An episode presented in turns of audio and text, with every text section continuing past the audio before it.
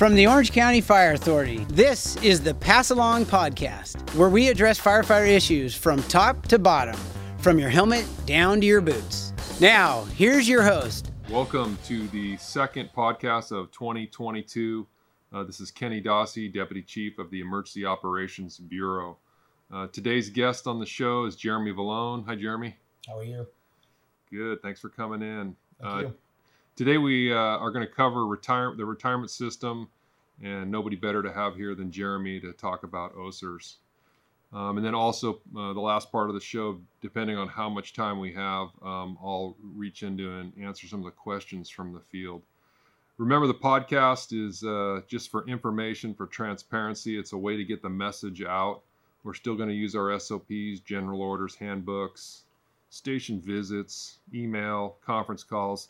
That stuff's all very important. This is just another way uh, just to get the message out. You know, with 77 stations and three shifts, almost 1,500 people, sometimes the message doesn't get out. So this is a good way to do it. So with that being said, I'll just go ahead and jump into some questions that I have uh, for Jeremy. Uh, why don't you tell me a little bit about your fire service career? Well, I uh, got hired with OCFA in 2004 in Academy 27, which was the first academy at the new facility we're currently in. Um, did fireman for probably 10 years. Um, I was an engineer for a little over five, and then I was promoted to captain about three years ago. Um, I've tried to kind of work in every capacity that's been offered to me, um, from medic to engineer. Um, I'm currently part time TRT. Um, so just really tried to explore what the OCFA has to offer. And then I got onto the retirement board uh, about four years ago and have been doing that ever since. Um, it's an elected position. They are three year terms. And so I'm sure some of you have uh, received the ballot in the mail. And that was a little less than a year ago. So I got two more years to go and uh, we'll evaluate uh, whether I continue or not. I probably will. But it's something I've enjoyed, and learned a lot from, and it's just kind of a nice way to give back in something or in a capacity that I feel like I'm I'm decent at. So that's kind of me. That's good. Uh, what got you involved in wanting to do that? Do you have a background in business or finance or numbers or? I don't. Um, kind of self-taught. Uh, I have a bachelor's degree in communications and marketing, which has nothing to do with the fire service and or my position here. A lot of it was on the job training and just having kind of a hobby of managing my own finances and just enjoying the process of learning. And um, it's been very enlightening, educating myself and others on the benefit of having a retirement like we have and being part of OCERS, which in my opinion is one of the best retirement systems in the country. And I've ran into quite a few of them in the process of, um, you know, conferences and whatnot. We are very, very lucky and very fortunate to be in this in this retirement system. And um, the more I learn, the more I'm thankful for. It to be quite honest. That's uh, that's pretty interesting, and and you know I've I've told you this before, but I've gotten some real positive feedback from people that are involved with the board and your involvement. Uh, hence, one of the reasons I wanted to have you out here and, and explain this a little bit. So, uh, uh, a common question in the stations, or, or what's common out there, is people have different retirements depending on when you got hired. So, what can you just kind of just briefly go over what some of the different retirements are that we have right now? Sure. I'll speak to mostly um, safety members. Um, General has got a, a, a much larger, much more diverse retirement system. Um, safety members, we'll say legacy, which really started when we got 3% at 50 in 2003. Those are legacy members. They're, they are 3 at 50. That is Plan E and F. Um, in 2013, PEPRA was enacted, and that was to help share the cost of the increasing um, pension between the employer and the employee. So that PEPRA members are now 2.7 at 57, and that is the current state of all new employees. Um, there are some. There's about 125 or so that are Plan Q and R, and those are three at 55. A lot of those were hired uh, from agencies that were three at 50. And when they converted over to OCERS, they became three at 55. And that's kind of a group that's in the middle there. So those are our three main, main retirements that you will see in the safety side of it. Um, So Yeah, that makes sense. So uh, when a city comes over, if they had three percent at fifty, you said they come over, they get three at fifty-five. not all of them. It, this is one of those caveats that there are a, a small group of people that, um, when they came over and chose reciprocity, became three at fifty-five. Um, so that is something that, um, like I said, that's individual based. It would be hard to make a statement that would kind of blanket cover everybody. But yes, some of those are, um, and others are not. That makes sense. I mean, and and, and that's probably why at the station around station talk, everybody has a little different uh, version on what their retirement is. So it kind of makes sense. Yeah, it is. I mean, if you look at it, uh, the, the benefits are all very similar. I mean, PEPRA was a significant change in benefits. And as you guys saw in your email recently, it came out on the compensation earnable and retirement limits. And so PEPRA for this year, uh, max compensation earnable in retirement for a PEPRA member is going to be 162,000. Now it's rounded. It was actually 161,900 and change, but we'll say 162,000. And so there's been concern from people asking me about that, how we're limited on that. But the reality is, if you retire this year, you get 162,000, and then you would also get your cola. And so you will actually exceed 162,000 the following year. And we are one of the very few systems that actually has a compounding interest cola, to where the interest from the cola the year before will count towards your base salary and keep progressively pushing you up that ladder. Um, so if you look at that, 162,000 a year, I mean that comes out to be $13,500 a month. Pretty pretty solid retirement. I know it's hard to because a lot of the legacy members are 350 guys. Their cap is at 305, significantly different. But for a majority of us, we're not going to really hit that limit. But the main takeaway from this is that OCER's having a compounding interest cola, massive, massive benefit.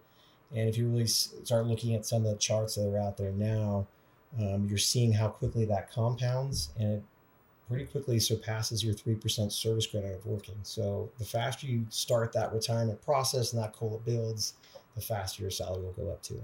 So That's good. No, that's a good explanation. That's uh, that's interesting. Um, so, what is the retirement numbers for this March coming up? I know that's what everybody's kind of curious about. We've seen some stuff, and I know there's probably a process to approvals, but we've seen some stuff out there. How does that work if they say we get whatever percentage? Well, so right now, um, and this is this is once again each retirement system in California retirement law is not clear cut. It's very muddy, as a lot of things are. They kind of leave it up to individual retirement systems and their legal teams to um, evaluate that and determine how they're going to interpret California retirement law.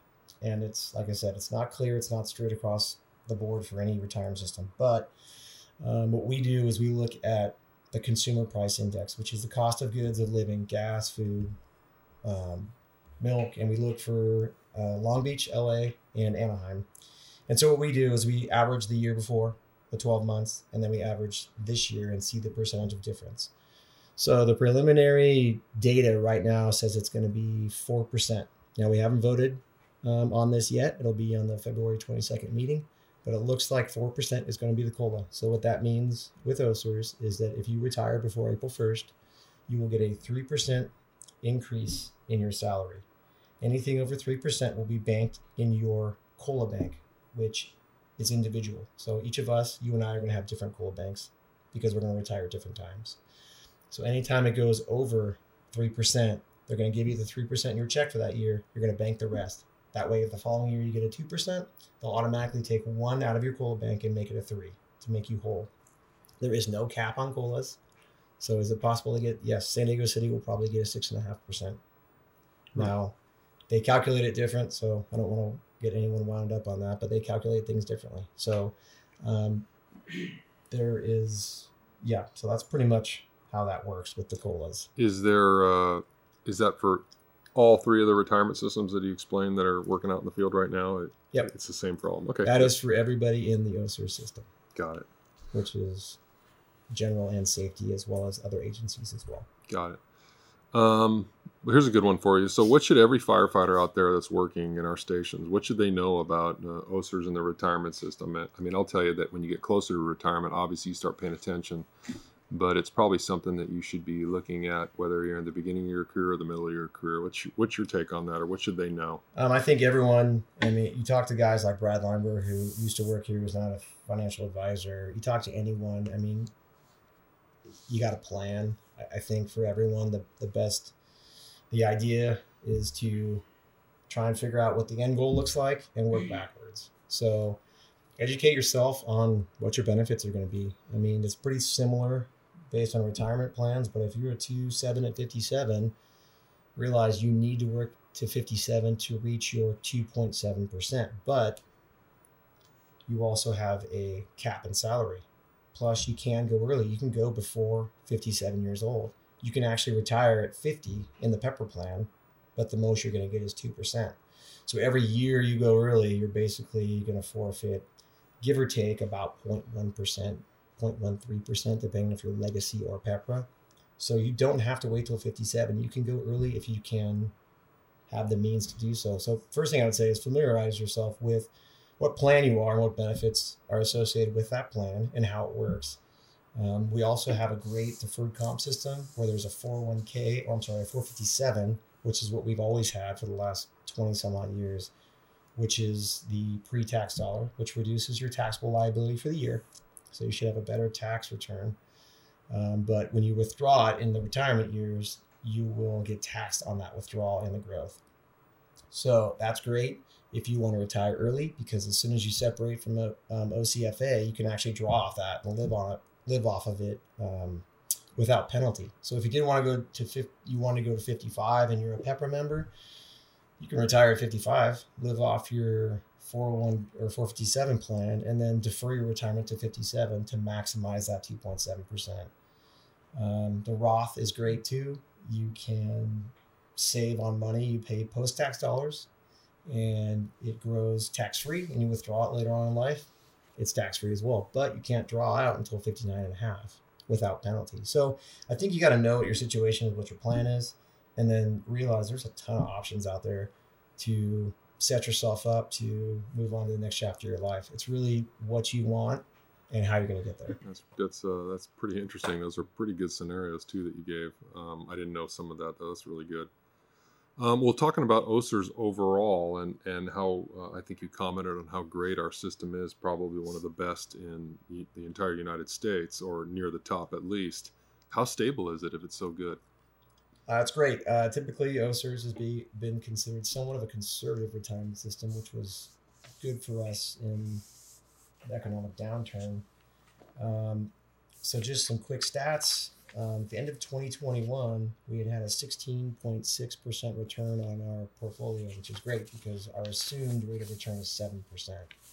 So that's going to help us um, knock down our, or increase, I guess, our funding level and reduce our unfunded liability. Right.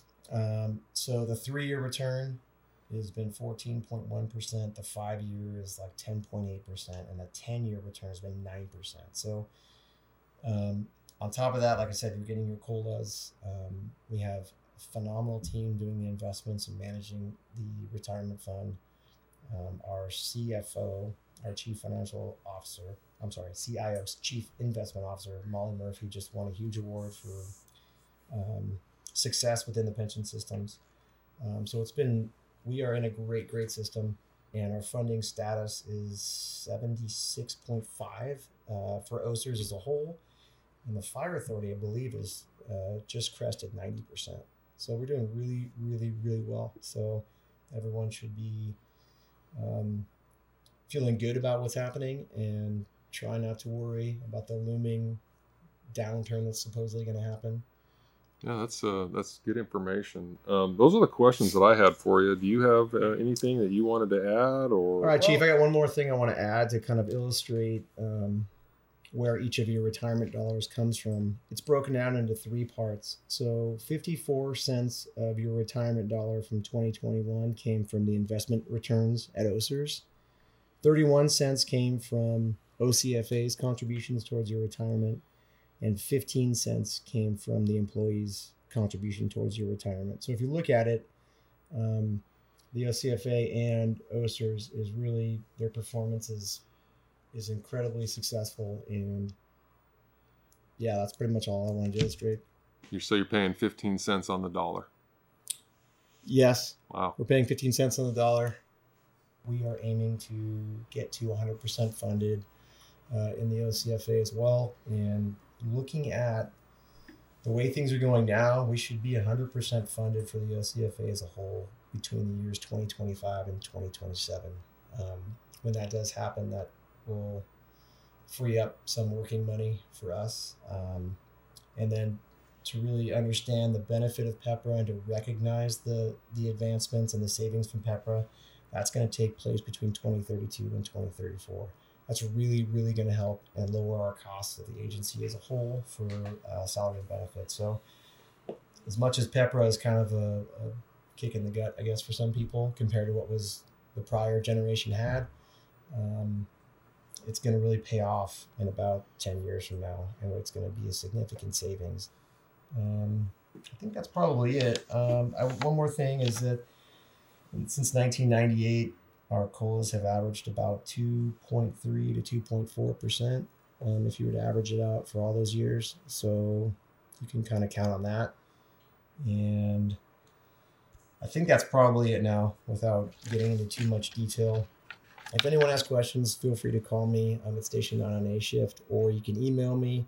I'd be happy to answer any questions you have. If I don't know the answer, which there's a lot to know, I will definitely send you the right person at OCERS and just start planning early. That's good, and, and it brings me to one last point, or uh, what you just brought up is if we have uh, a lot, and I know we've hired uh, 550 people in the last six years, and there's probably another 150 this year. They're all PEPRA.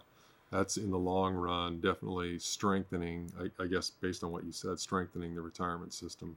Well, yeah, PEPRA was enacted to basically be a cost savings for agencies, and for agencies like ours, not only for the fire authority but all of its membership cities. Um, so it, it will pay off. It's just going to take time to where a majority of our members are PEPRA and not legacy, and at that point, cost of salary and benefits will go down. Got it. Hey, do you mind uh, sticking around and asking me a few of these questions that uh, I either picked up at stations or uh, someone's emailed me? Absolutely. All right, let me slide these over and All right, number one, let's see here. Can you tell us how the staffing crisis has personally affected you? Uh, yeah. Um, I don't know if this is directed at me. Like, am I getting forced? Obviously, I'm not getting forced, and, and, and I don't think that's uh, what the direction was. But uh, has it personally affected me? Absolutely, it, ha- it has. Not only me, but everybody, uh, you know, in executive management. Um, we want staffing to be stabilized. Um, we want our employees um, to have some of that family time at home. Uh, we understand that uh, everything that's going on. I mean, whether it was COVID, it's the workers' comp increase, it's the open spots.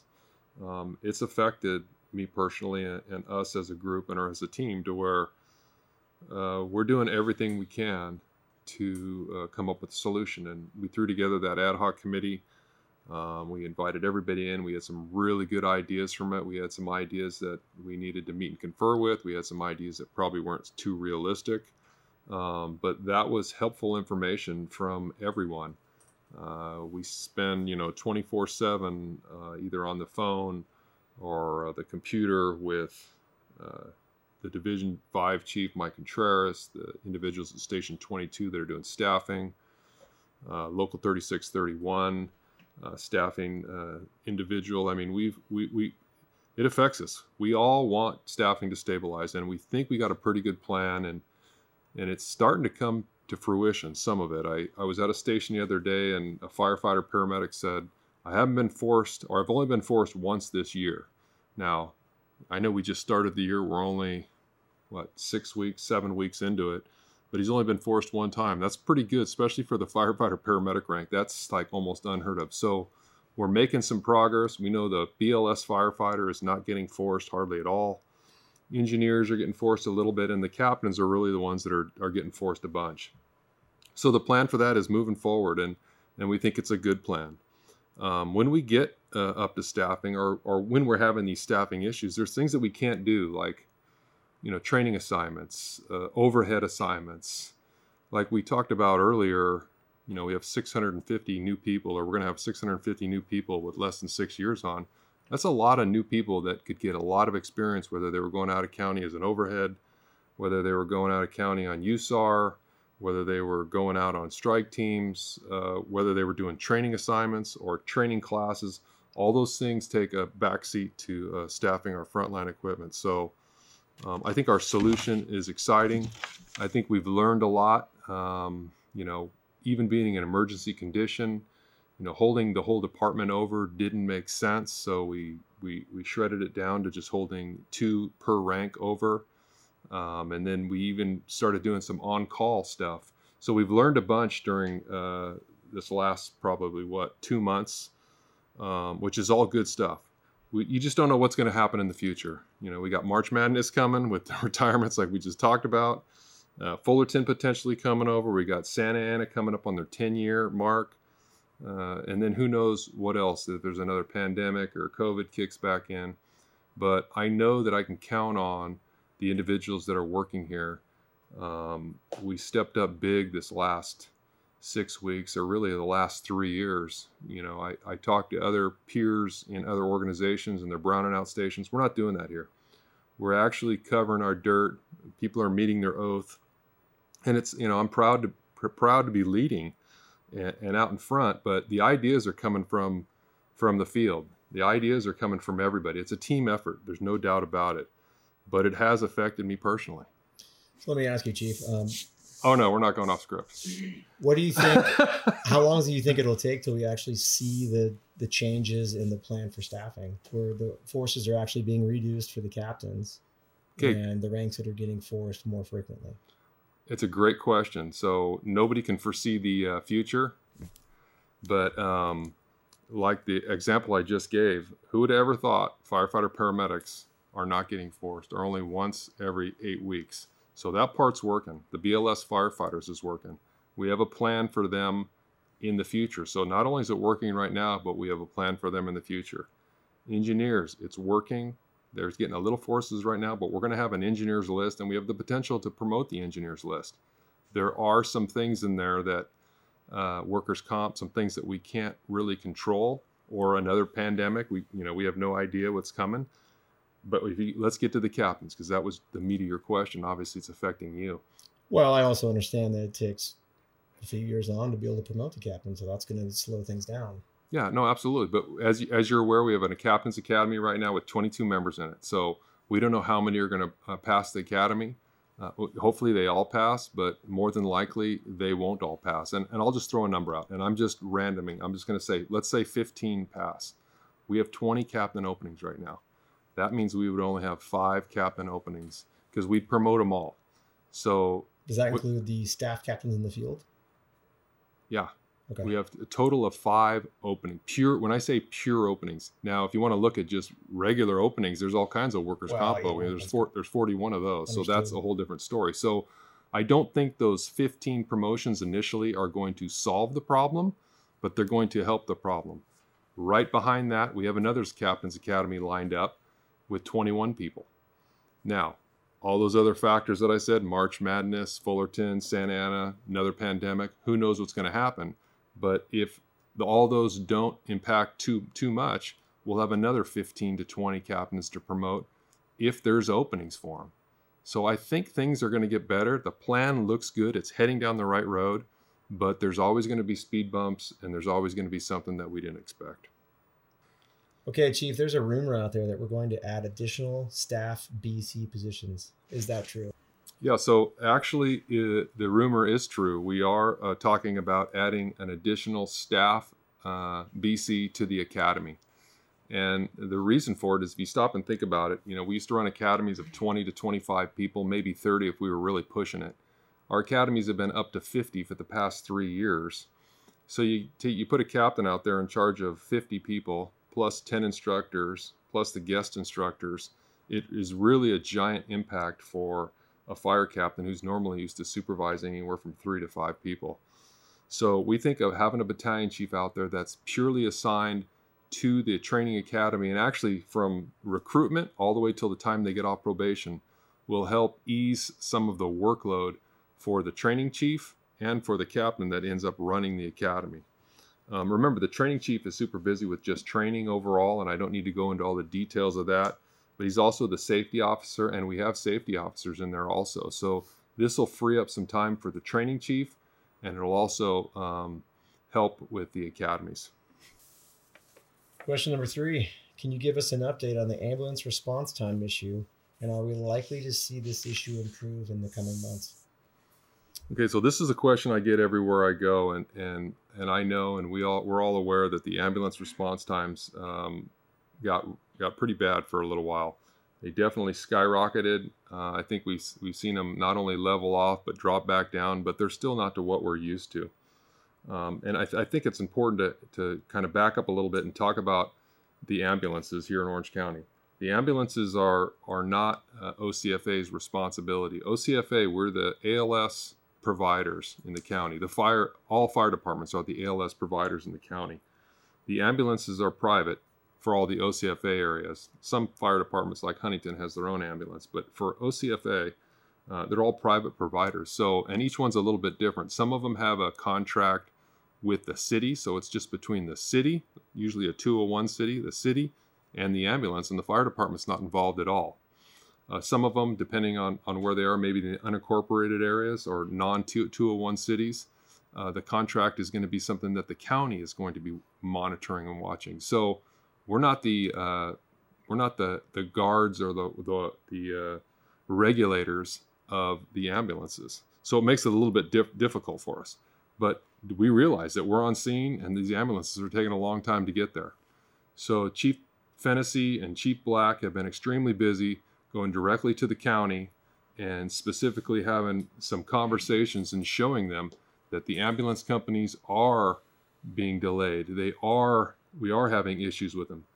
Um, their their explanations are stuff like COVID is causing it. They're not getting enough EMTs just because of COVID. The APOT times or the amount of time that the ambulance get tied up at the hospital are affecting their responses, which are all, you know, legitimate things that are probably going on. But at the end of the day, we're saying they signed a contract to be on time, you know, 10 minutes code three, 15 minutes code two, and that's not happening. We're giving the county examples of it took 45 minutes to get here, or here's a call to where our captain on scene had a critical patient and had to make a decision about waiting you know another 25 minutes for an ambulance to get there or making a decision and figuring out some alternate means of transportation. So um, are the ambulance times getting better? Yes. Are they to where we want them? No. Is it a statewide problem? Yes um, are we the regulators no it's kind of where it is. I, I, expect it to get better, and we're not going to we're not going to stop uh, just because they're getting better. We're going to continue to um, push for uh, the ambulances to meet their contract requirements. So, for those who don't know, Chief, can you explain what 201 is? A 201 city is a city that's provided ambulance services since uh, I think it's 1980 on. They've actually uh, provided ambulance services. So they have the right to do that. Where other cities gave it up and gave it to the county, they no longer have that right to actually provide that. So a city, we have five of them. A city like Garden Grove, they have 201 rights. That's where I said the contract is between the city and the ambulance company. We have nothing to do with it. And and then that that requires the city to monitor that contract. And I'm not so sure all the cities are monitoring that, or maybe the ambulance companies are saying we're doing fine, and they they think that we're doing fine, and they're really not consulting maybe the ALS provider, which which is us. So that's kind of what we run into. Thanks. All right, Chief. Last question. Uh, we have so many promotional testing, so much promotional testing going on, and lots of probationary firefighters. What's going on with our station libraries? Most references are outdated and available online. Yeah, it's a it's a interesting question, and when you go back in the history uh, of the stations, you can probably recall going in and doing inventory, and and most of the station libraries were Monthly. pretty outdated. Yeah, you remember, and uh, and so with technology over the time, we've started putting a lot of stuff online. Um, the SOPs, the general orders, the handbooks, that stuff's all online. So um, and and should be updated often. But what we found was there's uh, nine core books that directly correlate to our promotions that uh, needed to be updated. And so basically, your station library, depending on how many books you have on it, is going to remain the same. Uh, you can do what you want with that. But there's these nine books that go directly with our uh, promotions. and uh, training has a bunch of copies of these books and so you call up the training and say hey i'd like you know this book or that book or whichever one it is they'll send it to you you check it out like you were at the library. They're almost like a central library and they'll know the accountability of who has the book and you can you know keep it for two weeks or three weeks and then recheck it out or send it back. And that's kind of what we're doing right now. Now they're in the process of building a website uh, or part of the hive to where you can do it electronically but if you need a book today you just uh, call up here and they check it out to you. So the rest of the, the material that's on promotional tests is online and uh, your library is uh, what it is right now great thank you all right. Well, that uh, brings us to an end to this uh, second podcast. I appreciate uh, everybody tuning in. I know everybody's uh, doing a great job out up there. Uh, we really appreciate everything that everybody does. And uh, until next time, we'll see you then. Thanks.